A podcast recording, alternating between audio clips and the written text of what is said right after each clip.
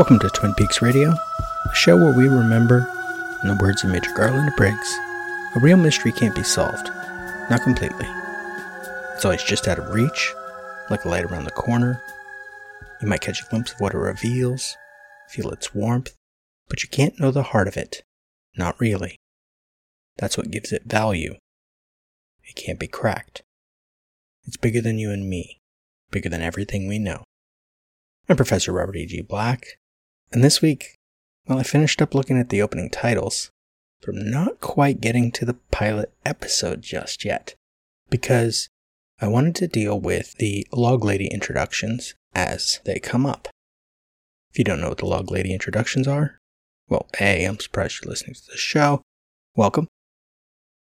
They were a series of monologues that Catherine E. Coulson filmed in the character of Margaret Lanterman, the Log Lady, for the syndicated re airing of the show on Bravo in 1993. I had only seen these, I guess, once, because the first time I watched the show all the way through was on Bravo. My family had lost track of it, as I've said in previous episodes, when season two came up and it was on a new night, and the schedule was different. And the first one is fairly simple. Welcome to Twin Peaks. My name is Margaret Lanterman. I live in Twin Peaks. I am known as the Log Lady. There is a story behind that. There are many stories in Twin Peaks. Some of them are sad, some funny. Some are stories of madness, of violence. Some are ordinary, yet they all have about them a sense of mystery. The mystery of life, sometimes the mystery of death, the mystery of the woods, the woods surrounding Twin Peaks. To introduce this story, let me just say it encompasses the all.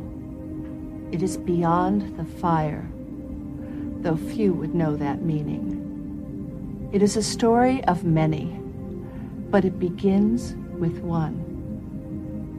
And I knew her. The one leading to the many is Laura Palmer. Laura is the one.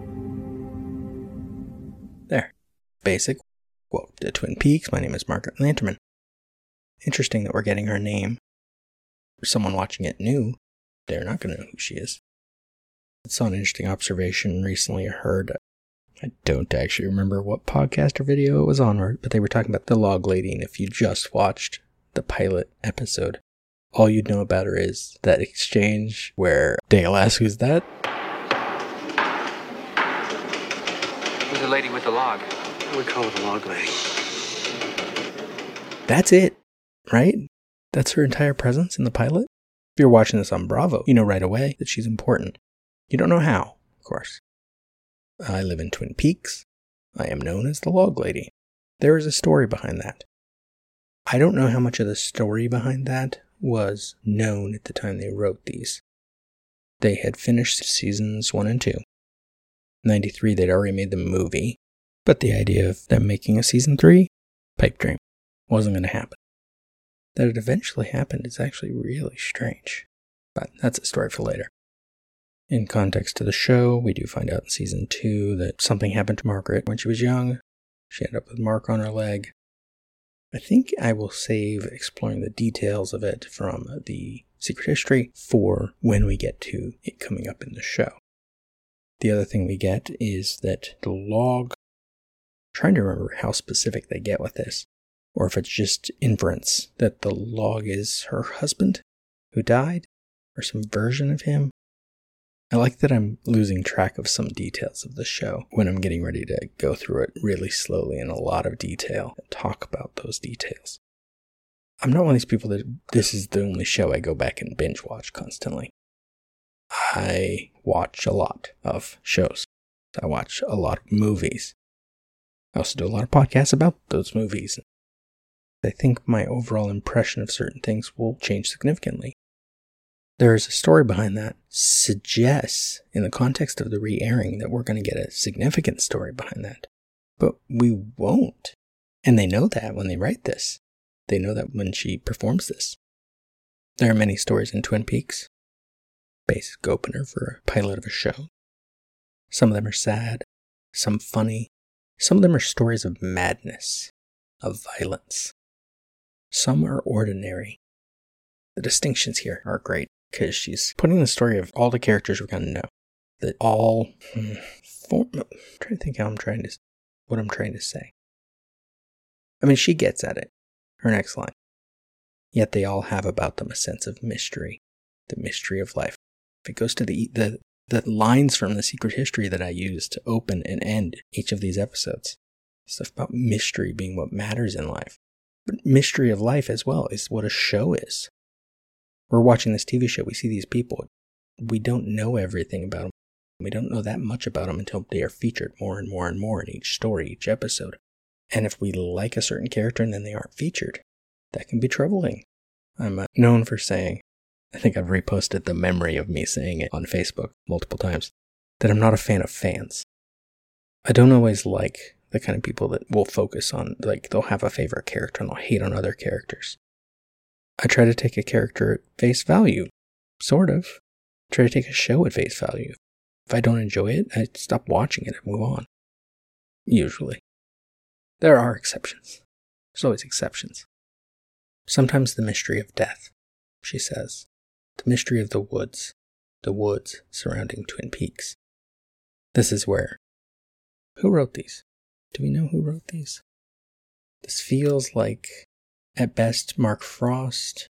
Oh, no. The vignettes were written and directed by David Lynch, according to TwinPeaks.fandom.com. I assume that information comes from somewhere. they don't have a citation. Maybe an interview from Wrapped in Plastic. I don't know. There's no credits for these segments, they just are. To introduce this story, let me just say it encompasses the all. That's big. That sounds like Lynch, yeah. This story, this finite location with this finite set of characters, is telling every story, all stories. It is beyond the fire, though few would know that meaning. Debatably, none of us know that meaning still. You got the twin perfect version, it's all about electricity. And that's part of it, certainly, but I don't think it's strictly that. Fire is destruction, but fire is also the thing that sets us apart and makes it possible for us to have civilization, not just in the form of electricity, but the ability to keep each other warm while doing whatever we want. Having a heater in our house, having a fireplace, even camping like Dale and Garland, sitting around that campfire we don't see much of that camp out. We don't see them fishing. We see the end of it. But they're there by the fire. It's the thing that draws people together, sitting around the campfire, telling a story. Is this a campfire tale, Twin Peaks? Is that the point? It is a story of many, she says, but begins with one, and I knew her. Except it doesn't begin with Laura, does it? We'll find out in a few episodes. I should point out now that the next couple, two, three episodes, I am not sure how I'm going to edit it yet, actually involves me with someone I co hosted a podcast with last year who was only watching this for the first time and he didn't have much experience with David Lynch, even though he is a film student. And we just had a conversation about what he thought of the pilot. And so I'll cut that up into a couple episodes and then it will be my turn to go through whatever pace it ends up, the pilot episode, and then each episode breaking it down, I don't know, scene by scene, minute by minute. Maybe certain episodes will just be a one off and I'll just talk about it and move on. I don't know. But I would point out that when I get to that a few episodes, it doesn't begin with Laura. It begins with Josie. We see ducks, we see dogs, we see Josie. The one leading to the many is Laura Palmer. Laura is the one. Now, of course, that this is written and directed by David Lynch it makes sense because his fascination with Laura as the character is the reason we have Fire Walk with Me. He wanted to revisit that character because he didn't think we'd really gotten enough of that perspective in the story. Because what is this story about? Even going back to the Twin Perfect version, that I am one of the many detractors of Twin Perfect's finally explained video. That it's about going against what other TV shows have done of discounting victims and all that. In the 80s is when we had the episodic thing turn into this serial storytelling, including with Mark Frost, who worked on Hill Street Blues. They didn't just dismiss characters. Some shows still did, but it wasn't like that was a default. It wasn't like this show was somehow trying to avoid violence and avoid that sort of storytelling where the victim is. I mean, this is saying it right here the one leading to the many. Laura Palmer's death is the trigger to tell all these other stories. Laura is the one, the log lady will say again in episode 10. Episode numbers are always weird for me on this one because they don't number the pilot. The pilot is essentially episode zero. So, what does this add to the story? Especially then going to the opening credits come after this. Does it add more mystery? Is it an extra layer of pretense in case someone shows these episodes out of order to add some context? Maybe. You syndicate a show, there's always a chance someone's going to air them out of order or skip an episode. Or an episode might just accidentally get skipped because it gets preempted a certain day. Maybe it adds some context. We'll see how much context these things add as we get to more of them. I've only actually seen a couple outside of watching them back in like 93, 94, or whenever it was when I watched it on Bravo. So we'll see how they hold up. And I might visit each one before the episode and then visit it again after and see did it really fit the episode it went in front of. Remember, in the words of Major Garland Briggs, mystery is the most essential ingredient of life. Mystery creates wonder, which leads to curiosity, which in turn provides the ground for our desire to understand who and what we truly are. This has been a production of Lemming Drops Studio. You can find links to more at lemmingdrops.com. Follow the show on Twitter at Peaks Radio and on Facebook and Instagram and TikTok at Twin Peaks Radio, or join the Facebook group Lemming Drops Studio Tour.